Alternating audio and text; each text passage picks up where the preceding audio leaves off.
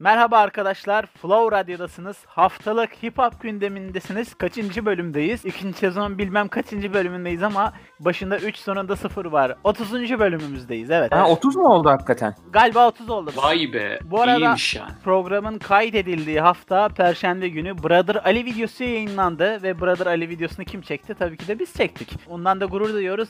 Gidip o videoyu da izlemenizi şiddetle tavsiye ediyoruz. Diktatörlükle tavsiye ediyoruz. İstiyorsanız ben yavaş... gidemedim. Mes- mesaim vardı. Ben gidemedim. Üzülüyorum hala hatırladım. Senin canın sağ ol.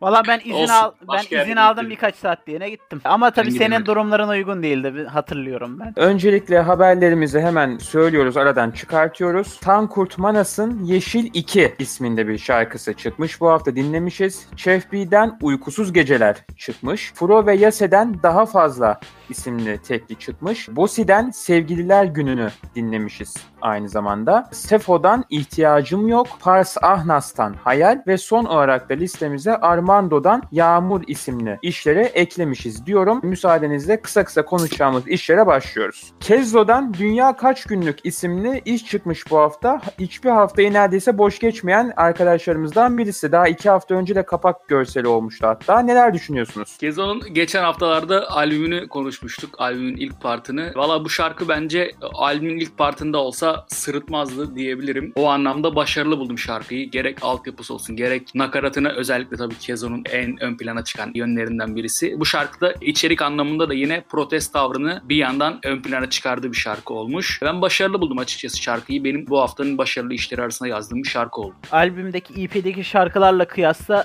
beğenmediğimi söyleyebilirim. Neden diyecek olursanız şimdi hem piyasaya sitem ediyor hem de işte biraz daha eleştirel yaklaşıyor. Biraz daha mu- muhalif bir şeyler söylüyor ama verse'leri çok kopuk buldum ve nakarat ve prodüksiyonu E P'deki şarkılara göre epey zayıf buldum. Maalesef ben beğenemedim. Okey. O zaman e, bir sonraki işimize geçiyoruz. Yine her hafta aşağı yukarı bir şarkısını konuştuğumuz bir isim. Geçtiğimiz hafta da yeni bir şarkısını ağırlamıştık. Impala, No Alesta ile birlikte bir düeti var bu hafta. Cucuna. Söz sizde. Şarkının altyapısını öncelikle beğendiğimi Kim? söyleyebilirim. Birkaç haftadır yayınladığı işlere göre. Lakin bundaki vokal mixi gerçekten hani şarkıya odaklanmamızı epey bir etkiliyor. Yani hani nakaratı da fena değildi bu şarkının. Ama nakarata da odaklanmamızı biraz engelledi gibi yani vokal mixi. Ben bu şarkıyı pek beğenemedim. Hani şarkının içerisine giremedim diyebilirim. Geçen haftaki işten bir tık daha beğendiğimi söyleyebilirim. Bunlara nakaratın büyük etkisi var gibi geliyor bana. Çünkü değindiği konular aşağı yukarı aynı diyebiliriz. Yani çok bir inanılmaz bir şarkılar arasında öyle bir fark yok diyebilirim. Burada nakarat beni biraz daha cezbetti. O yüzden bunu bir tık daha ön planda buldum açıkçası. Atik ve Hidra'dan geliyor. Sebebim Yok. Neler düşünüyorsunuz? Valla Atik'in şarkıya girdiği kısımlardan ben tam tatmin olamasam da Hidra'nın girdiği kısımda en azından bütünlüklüye yakın bir verse duyabildik. Şarkı orada zaten bir hızlanıyor, bir hareketleniyor, bir ivmeleniyor. O anlamda Hidra şarkıyı taşıyor diyebiliriz. Atik'in bence biraz daha bu anlamda yol kat etmesi gerekiyor diye düşünüyorum. Hidra'nın taşıdığı başarılı bir şarkıya. Kendi açısından başarılı diyebilirim yani. Ben de katılıyorum. Hani nakaratından ziyade verse'leri beğendim şarkıda. O zaman bu haftanın öne çıkan işlerinden birisiyle devam ediyoruz. Kontra ve Timo üç yüz yirmi ikiden geliyor. Gittin gideli. Ben girmek istiyorum erkenden.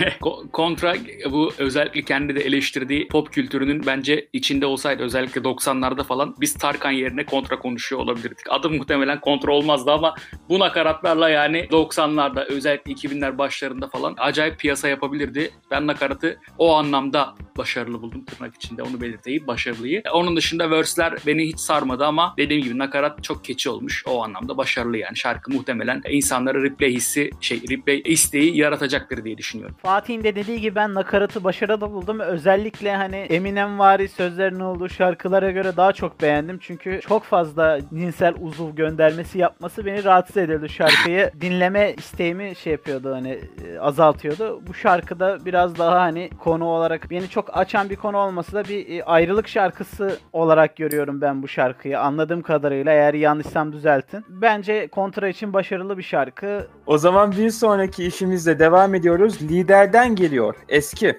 Biraz standart bir iş olmuş. Lider için biraz sıradan kaçmış Lider'in diskografisinde. Ben çok çok beğenemedim diyeceğim. Ya ben de katılıyorum. Bir de Lider'in yıllar içerisinde bu söz yazma yeteneği galiba geriye geriye doğru bir adımlar halinde şu an koşmaya doğru gidiyor galiba.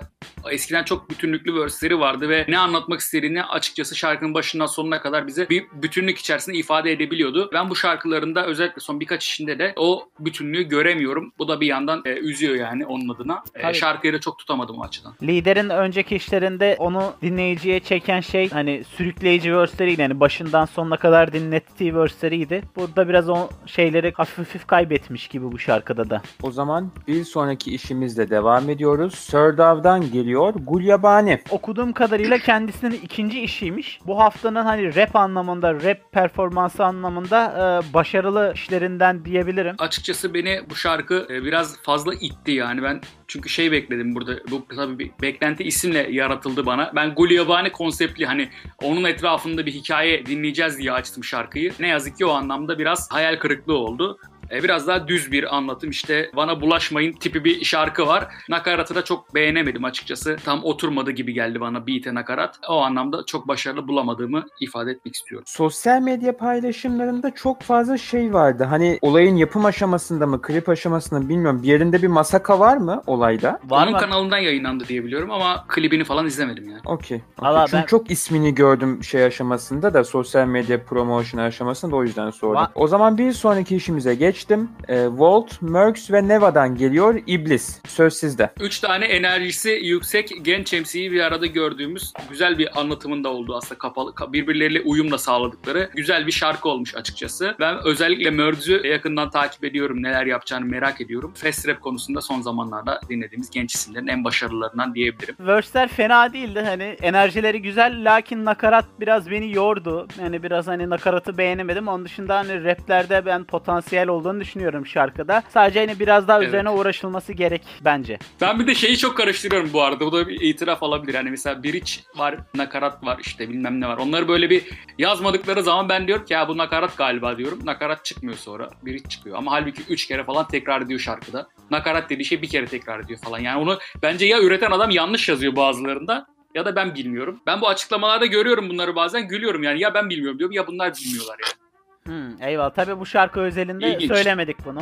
Genel anlamda yok, bu, söyledik. Yok bu şarkı özelinde değil ya. Genel aklıma gelmişken söyleyeyim dedim sadece. O zaman bir sonraki konu başlığımıza doğru zıplıyorum. Ozan Gökçe ve Dokuzcanlı'dan geliyor. İçimde dumanın var. Neler düşünüyorsunuz? Valla ben bu şarkıyı ilk Dokuzcanlı ile öyle bir yerde denk geldiğimizde akapella performans yaparken bu şarkıdaki işte verse'ini söylemişti. Hatta nakaratı da söylemişti.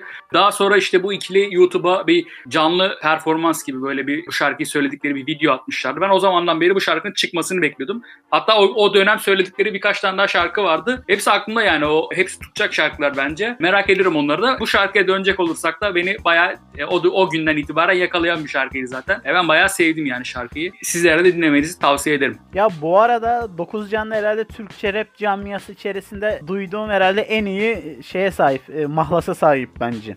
Çok iyi ya bence de. Bu haftanın kısa kısalardaki son işini ben atlamışım. Ozancığım son anda listemize dahil etti. Enfo'dan geliyor yirmi yedi. Enfo yine emotional trap star sanatlarıyla gelmiş. Yormayan bir vokali var. Hani autotune seçimi yorucu olmaması bence başarılı. Çünkü genelde piyasada dinlediğimiz autotune'ların yüzde doksanı yani resmen kafa ütüleyen autotune'lar. Kendi janrası içinde başarılı olduğunu düşünüyorum. Bu soundlarda genelde sözler biraz daha böyle bir ikinci plana atılıyor gibi görüyorduk. Buradaki örneğinde ise bunun tam tersine şarkının odaklanıp dinlediğimiz zaman sözlerin ne kadar aslında bir bütünlük içerisinde olduğunu da görüyoruz. Buna dikkat edilmesi zaten ayrı bir takdir konusuyken ben kendisini de kutluyorum gerçekten. Hani şarkıyı karşı tarafa duyguları, hissiyatı hem müzikle hem vokaliyle hem de sözleriyle geçirebilmesini ortaya bütünlüklü bir iş çıkmış. Bence başarılı bir iş yani. Evet arkadaşlar bu hafta bir E P ile devam ediyoruz. Renixlaya'dan geliyor Denek sıfır sıfır. Açıklamasında ne diyor? Denek sıfır sıfır her açıdan tutarsız kendi deneylerimin faresi olduğum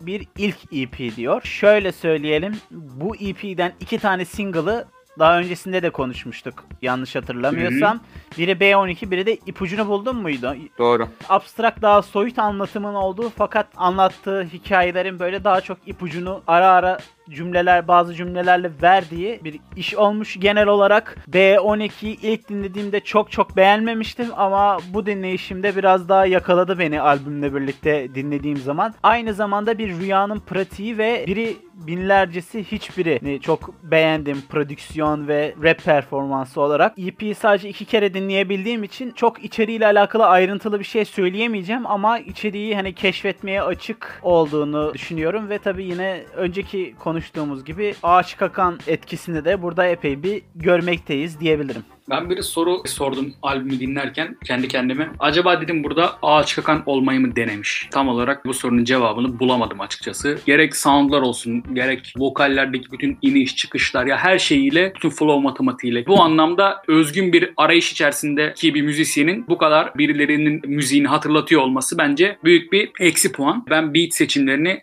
beğendim. Burada prodüktörleri de kutluyorum. Yeni bir şey duyamadım. Ben albümden, E P'den bir tek B on iki şarkısını biraz daha kendime yakın buldum. Onu bence başarılı. Bu arada Mix Mastering'de Grajiva'ya aitmiş. O zaman bu haftanın son işi, genel kanı belki de en değerli, en anlamlı işi olduğu yönünde. Motive, Uzi, Aksan, Güneş ve Mod'dan Mektup isimli iş. Vion'un anısına yapılmış bir iş. Söz sizde. Zaten çok ekstra bir şey söylemeye gerek yok. Dediğin gibi Vion'un anısına yapılmış, genç kaybettiğimiz bir isim. Huzur içinde yatsın kendisi. Epey duygusal bir şarkı. Şimdi beş dakikalık bir şarkı olduğunu düşünecek olursak biraz daha böyle farklılıklar, hani prodüksiyonda biraz daha dinleyiciyi tutacak hareketler olsaydı bence bir tık daha iyi olabilirdi. Çünkü hani biraz fazla düz geldi ama onun dışında epey başarılı bir şey olduğunu söyleyebilirim. Hem verse'ler olsun hem vokaller olsun. olsun. Benim tabii şarkıda en çok beğendiğim kısım Aksan'ın kısmı oldu. Vion'un da kendi şarkısı çıkacak doğum gününde on dört Şubat'ta. Onu da takipte kalın. Ben de dediklerine harfiyen katılmakla beraber şarkıda Aksan'la beraber ben Uzi'nin de performansını bayağı beğendim.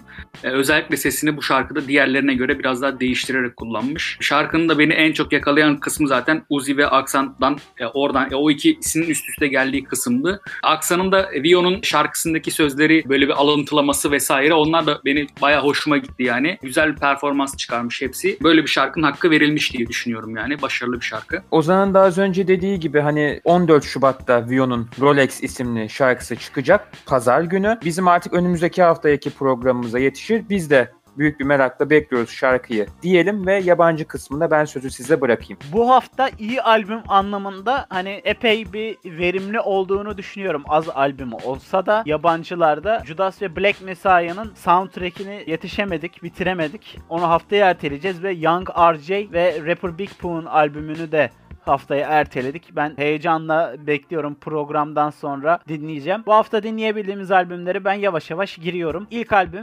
Marlon Craft'ın How We Intended albümü. Bir buçuk sene aradan sonra yeni albümüyle geldi Marlon Craft. Kendisi epey başarılı bir lirisist. Aynı zamanda beat seçimlerinden işte şarkı bütünlüğü ve flowları ile kesinlikle muazzam ve en üst seviye rapçilerden biri olduğunu düşünüyorum. Kendisi bir New York rapçisi. Albümle alakalı fikirlerini bana ilet Fatih. Valla albümü bayağı uzun olduğu için açıkçası yirmi küsur şarkı var yanılmıyorsam. Pardon on, on yediymiş şu an baktım. Ee, yanılmadım yani.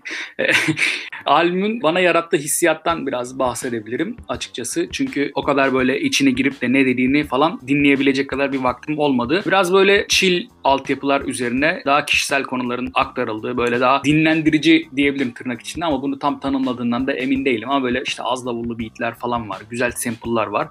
O anlamda albüm tatmin ediyor. Vokallerin özellikle böyle galiba mixinden olsa gerek ama vokalin kendi vokal yapma tekniğinden de olabilir. Böyle bir sıcak duyuluyor. Çok sıcak ve şey gibi sanki kulağa fısıldıyor gibi oluyor ki bu da şarkının sizi içine almasını birazcık daha kolaylaştırıyor. Dediğim gibi yani dinlendirici bir albüm ama birazcık sadece uzun diyebilirim. O da ben tam dinleyemedim zaten o yüzden.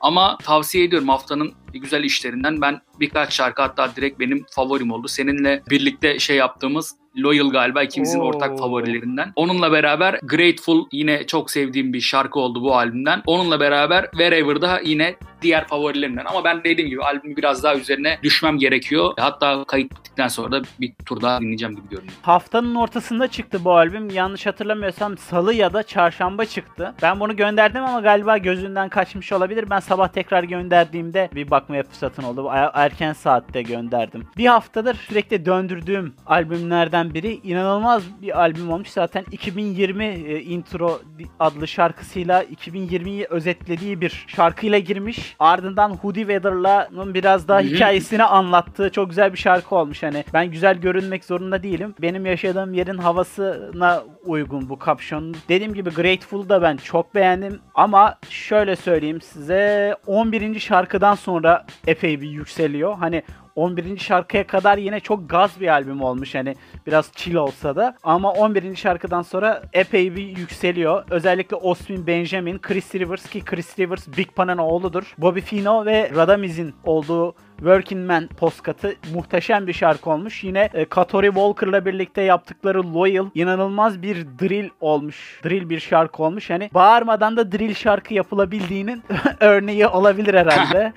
Ya şöyle bir şey, yani perküsyonlar da çok sert değil, davul da çok sert değil ama yani dinlediğin zaman evin içerisinde dans edesin geliyor. Tam bir Woo Walk beat'i olmuş yani. Buradan Pop Smoke'u da anmış olalım, rahmetliyi. Looking Up'ı çok ben beğendim. Özellikle o nakarattaki ki o klavine partisyonlarına falan bayıldım. Senenin herhalde en beğendiğim üç albümünden biri oldu iki bin yirmi birde. Diğer en beğendiğim üç albümden birine de yavaş yavaş istiyorsan geçelim. Amber Window'dan Nublo albümü. Dinlemeye fırsatın oldu mu albümü? Öncelikle onu sorayım. Ben bu arada Marlon Craft'ın albümünden bir tık daha sevdim bu Amber Window'un albümünü. Çünkü çok daha çeşitlilik var o anlamda. Çünkü bir ton insan dinliyorsun falan. Evet. O biraz daha renk, renkli geldi. Bir prodüktör albümü. Zaten kendisi hem böyle jazz soundlarıyla güzel bir bize şey dinletiyor. Albüm altyapılar o şekilde aksa da bir yandan kendisi piyanistmiş galiba. Hı hı. Onun da etkilerini zaten albümde görüyoruz. Şov yapıyor yani. O saksafon soloları falan filan. Albüm yani böyle bir hayvan gibi şeyi doyuruyor size, o caz hip hop soundlarına doyuruyor. Bununla beraber şeyden de var, hani günümüzden de esintiler var, hani şu an popüler olan şeylerden. Bu anlamda dolu dolu rengarenk bir albüm diyebilirim. Beni açıkçası fazlasıyla tatmin etti yani. Benim tam sevdiğim kafalar bunlar zaten, biliyorsun. Abi yani bir kere şeyi konuşmamız gerekiyor, albümdeki düet listesini. Ya şöyle, ben albümü ya nasıl... Ya tabii canım, onlara girdiğin zaman... albümü nasıl keşfettiğimi anlatayım. Hani Svarvi'nin yeni işi çıkmış mı diye bakıyorum. Kendisi benim beğendiğim bir hani hem beatmaker hem de piyanist. Ve yani çok güzel işleri var. Kesinlikle Svarvi'ye de bakmanızı tavsiye ediyorum. Birden hani birlikte yaptıkları single çıktı karşıma. Albümde olan A Child Is Born. E sonra bir baktım albümü varmış bunun. İşte şimdi albüme gelecek olursak yine Mello Müzik'ten ve hani Coelho Chris'te de albümü olan Chris Keys'i görüyoruz öncelikle. Ki Coelho Chris'in kendisi de var. Ondan sonra Japonya'dan yine Takeo Taka dur nasıl okunuyordu? Takahasa Take Takeo Takahashi var. Takeo Takahashi. Evet. Ondan sonra yine benim en sevdiğim prodüktörlerden biri Ali var ama Ali değil, A H W L E E diye yazılıyor. Onun dışında yine Svarvi var ve Cavalier var, yine benim sevdiğim rapçilerden biri ki Coelho Chris'in kankalarından biri. Onun dışında çok iyi İspanyol rapçileri ve İspanyol vokalistleri de var yani. Çeşitlilik anlamında çok iyi. Albümün grubu çok yerinde, hani inanılmaz yakalıyor. Sana ilk attığımda ben bunu şey demiştim ya, Pharaoh Monch'un albümüyle birlikte senenin albümlerinden biri. Aynen işte senenin... Kesin ya, acayip an... yani. Şu an ilk üçündeki albümlerinden biri Marlon Craft ve Pharaoh Monch'un albümleriyle albümüyle birlikte. Yani ben bayıldım. Kesinlikle dinlemelisiniz. Hani kesinlikle böyle ilham verici bir iş olduğunu size söyleyebilirim diyorum. O zaman aynen. Sıradaki evet. işimize geçelim. Çok ayrıntılı giremediğimiz bir albüm oldu. Slow Tie'nin Tyrone'u. Ama size şöyle açıklayayım. Slow Tie bir U K rapçisi. Tam olarak drill, yes. grime değil, daha çok eklektik tarzda bir iş yapan isim. En son albümü de iki bin on dokuzda çıkmıştı. Nothing Great About Britain. Ve hani İngiltere Başbakanı'nın balmumundan kafasını tuttuğu bir fotoğrafıyla da bayağı bir gündeme gelmişti. Bir, bayağı şey, vahşi bir tip yani. Böyle bayağı kafadan kırık evet. bir tip kendisi. Yine ilk albümünde de hani A yüzü B yüzü olarak bölmüştü albümünü ki stream platformlarında da bunu görebilirsiniz. Yeni albümünde de A yüzü ve ve B yüz olarak bölmüş. A yüzünde bütün şarkıları büyük harflerle yazılmış. Aynen. Sizlere. B yüzünde ise tamamen küçük. Bu da hani biraz ruh haline de bağlayabiliriz. A yüzünde daha saldırgan, daha vahşi. B yüzünde biraz daha içe dönük şarkılar yapmış ki albümde yine A yüzünde Skepta ve A$AP Rocky var ki ikisinin de, iki şarkının da klibi çıktı. Epey film göndermeleriyle dolu klipler. İkinci kısımda Deb Never, yine Brockhampton'dan tanıdığımız Dominic Fike, Denzel Curry, James Blake ve Mount Kimby var. Aynı zamanda gizli bir düet var N H S şarkısında Brockhampton'dan. Kevin Abstract olabileceğini düşündüğüm bir melodik vokal var. Şimdi sen albümle alakalı ne düşünüyorsun ilk dinlemende? İlk defa dinlediğimi öncelikle belirtmem gerekiyor kendisini. Bana ilk part biraz daha işte senin de dediğin gibi daha böyle hareketli, sound olarak da biraz daha hareketli. Yani hareketliden kastımı sonunda cümlenin bağlayacağım bu arada. İkinci partsa daha böyle daha kişisel, daha içe kapalı, duygusal hem sound olarak hem içerikler olarak bunları görebiliyoruz ki senin de dediğin gibi şarkı Şarkı isimlerinden bile aslında biraz daha belli olabiliyor bu. Ama bu şeyden, bütün bu iki partın da bence ortak noktası zaten içinde barındırdığı agresyon. Bu da zaten kendi stilinde de senin ifade ettiğin gibi kafadan kırık demenden anladım. Demek ki bu adamın olayı zaten biraz da bu agresyondan besleniyor oluşu. Hı hı. E, dinleyicilerine de bunu yansıtıyor oluşu. O anlamda şaşırtmadı yani bunu duyduğum zaman, evet dedim. Çünkü adamı yani ilk şarkıdan itibaren bir kere şöyle bir şey var, albüm böyle bir on dört şarkı falan barındırsa da çok kısa. Yani bütün şarkılar böyle tam seni tam doyuracak gibi oluyor, diğerine geçiyor. Tam doyuracak gibi oluyor, diğerine geçiyor. Bir tek işte bu şeyde değişiyor. Skepta ve A$AP Rocky düetlerinde biraz daha şarkılar nispeten diğerlerine göre uzun olsa da ortalama şarkı uzunluğu bile iki yani albümün. Aslında şöyle bir şey var, senin dediğin tam tersi, hissiyat olarak biraz daha hani doygun. Diğerleri biraz daha uzun yani aslında ortalamanın biraz altında şarkılar ikisi de şey süre olarak. Ha o ola olabilir. Ben sürelerine net bakmadım ama dediğin gibi dinleyerek hissettiğimde aynen dediğin gibi oldu. Onun dışında da şöyle bir şey var yani bütün soundlarda yani ben çok tam olarak bir şeye koyamadım. Bir janrın içine koyamadım. Sen daha net ifade ettin oraya ama benim için mesela hala biraz daha blurlu. Çünkü çok böyle bir şey var yani. Fazla kapalı böyle sanki bir sis bulutu arasından şarkıları dinliyormuşum gibi. Biraz basık bir hissiyat var. E, bunun bilinçli oluşturulduğunun da bir yerde farkındayım ama o kendi moduna soktuğu zaman albüm bir hakikaten şey oluyorsun yani. Böyle ne oluyor diyorsun. Değişik yani. Ben bu anlamda bir tecrübe olarak da nitelendirilebilir. Albüm kendi içine girdiğin zaman bir yarım saat falan seni bir yerlere götürüyor getiriyor. Ki bu iki parta ayrıp da yani duygu durumunda tam tersi bir şekilde değişiyor oluşu. O da enteresan bir tecrübe gerçekten. Ben ilk parttaki iki düetinde hastası oldum zaten. Klipleri de bayağı iyiydi. İkinci partta da açıkçası ben ikinci parttaki şarkıları bire göre biraz daha sevdim. İkinci parttaki hiçbir şarkıya şey diyemem ya. Bir de mesela birkaç tane şarkıdan şey değilim, emin değilim ama ikiyi direkt yani full at listene dinle gibi geldi bana. Tabii tabii yani şöyle bir şey var ama ikinci parttaki şarkıların çoğu da çıkalı yani bayağı oldu. Single olarak çıktı. Özellikle James Blake'li hmm. şarkıyı ben hatırlıyorum. Ben, ben bilmiyorum onları. Zaten bak şöyle hani bir yüzünden diğer yüzünde geçişte hani duygu durumunu nereden yakaladım? I Tried şarkısında direkt hani şey... Prodüksiyon tarzındaki değişiklikten anladım yani dedim ha. Evet, evet, orada direkt, orada yakaladım. Abi güzel ya. Ben hani keşfetmeye açık olduğunu düşündüğüm bir albüm. Bir şey daha ekleyeyim bu albüme. Ya şey var, iki farklı hani kafanın tek bir şemsiye altında toplanıyor oluşu hani prodüksiyon anlamında bayağı büyük başarı yani bu arada. Onun da altını çizmek gerekiyor galiba. Bir tane de single'ımız var. Getsin No Mercy. Yine bizim sevdiğimiz iki Pasolio ve Backroad G'den düet yes. var. Şarkıda Kendrick'in Black Panther'deki tarzına benzettiğim bir nakarat tarzı var. Ben şarkıyı keyifli buldum. Bir bakmanızı tavsiye ediyorum. Listemize de koyacağım. Ya böyle kafa sesiyle başlayan bir nakarat var ya böyle bir başta bir sinir bozucu gibi gelse de bir yerde yakalıyor seni ki verse'ler başlayınca kafa ister istemez sallanıyor yani. O acayip olmuş. Bu arada geçen hafta söylemeyi unuttuğumuz şeyler oldu. J Dilla'ya özel bir e, playlist yapacaktım onun. Hem hem doğum gününün olduğu hem de öldüğü günün olduğu haftaya denk gelmişti. Geçen hafta playlist hazırlayacaktım onunla alakalı program için. Onu unuttum. Bir on şarkılık playlist hazırlayacağım kendisinin anısına.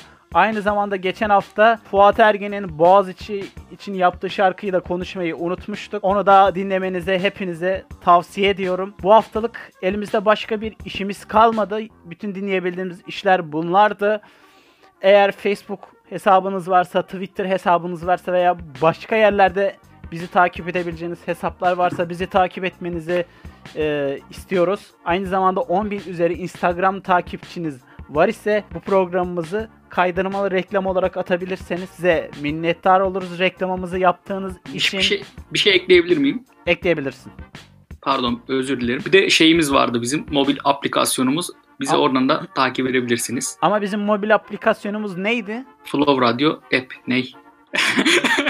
Bedavaydı. Flow Radyo yazınca çıkıyor işte. Bedavaydı. Ha, bedava tabii. Tabii. Tabii. Ayrıca hem de dinleyebiliyorsunuz. Listelere listelere ulaşıyorsunuz yani. Ayrıca hani Flow Radyo'nun YouTube hesabına abone olmak da bedavaydı ve like atın. Bir abone olun hesa- yani kanalımıza. Doğru, abone olmak olsun. Neydi arkadaşlar? Bedava. Abone olmak neydi? Emekti. Sevgiydi. Eme- emekti arkadaşlar. Evet aynen. Ee, geçen haftaki programımıza yapmış olduğu geri dönüşler ve paylaşımlar içinde Aga B'ye de buradan sevgilerimizi yollayalım ekip olarak. Yes sir. Yes. Bu arada Brother Ali'nin videosunu da izlemeyi unutmayın. Evet, o da YouTube kanalında yayında. Kendinize iyi bakıyorsunuz. Bye bye.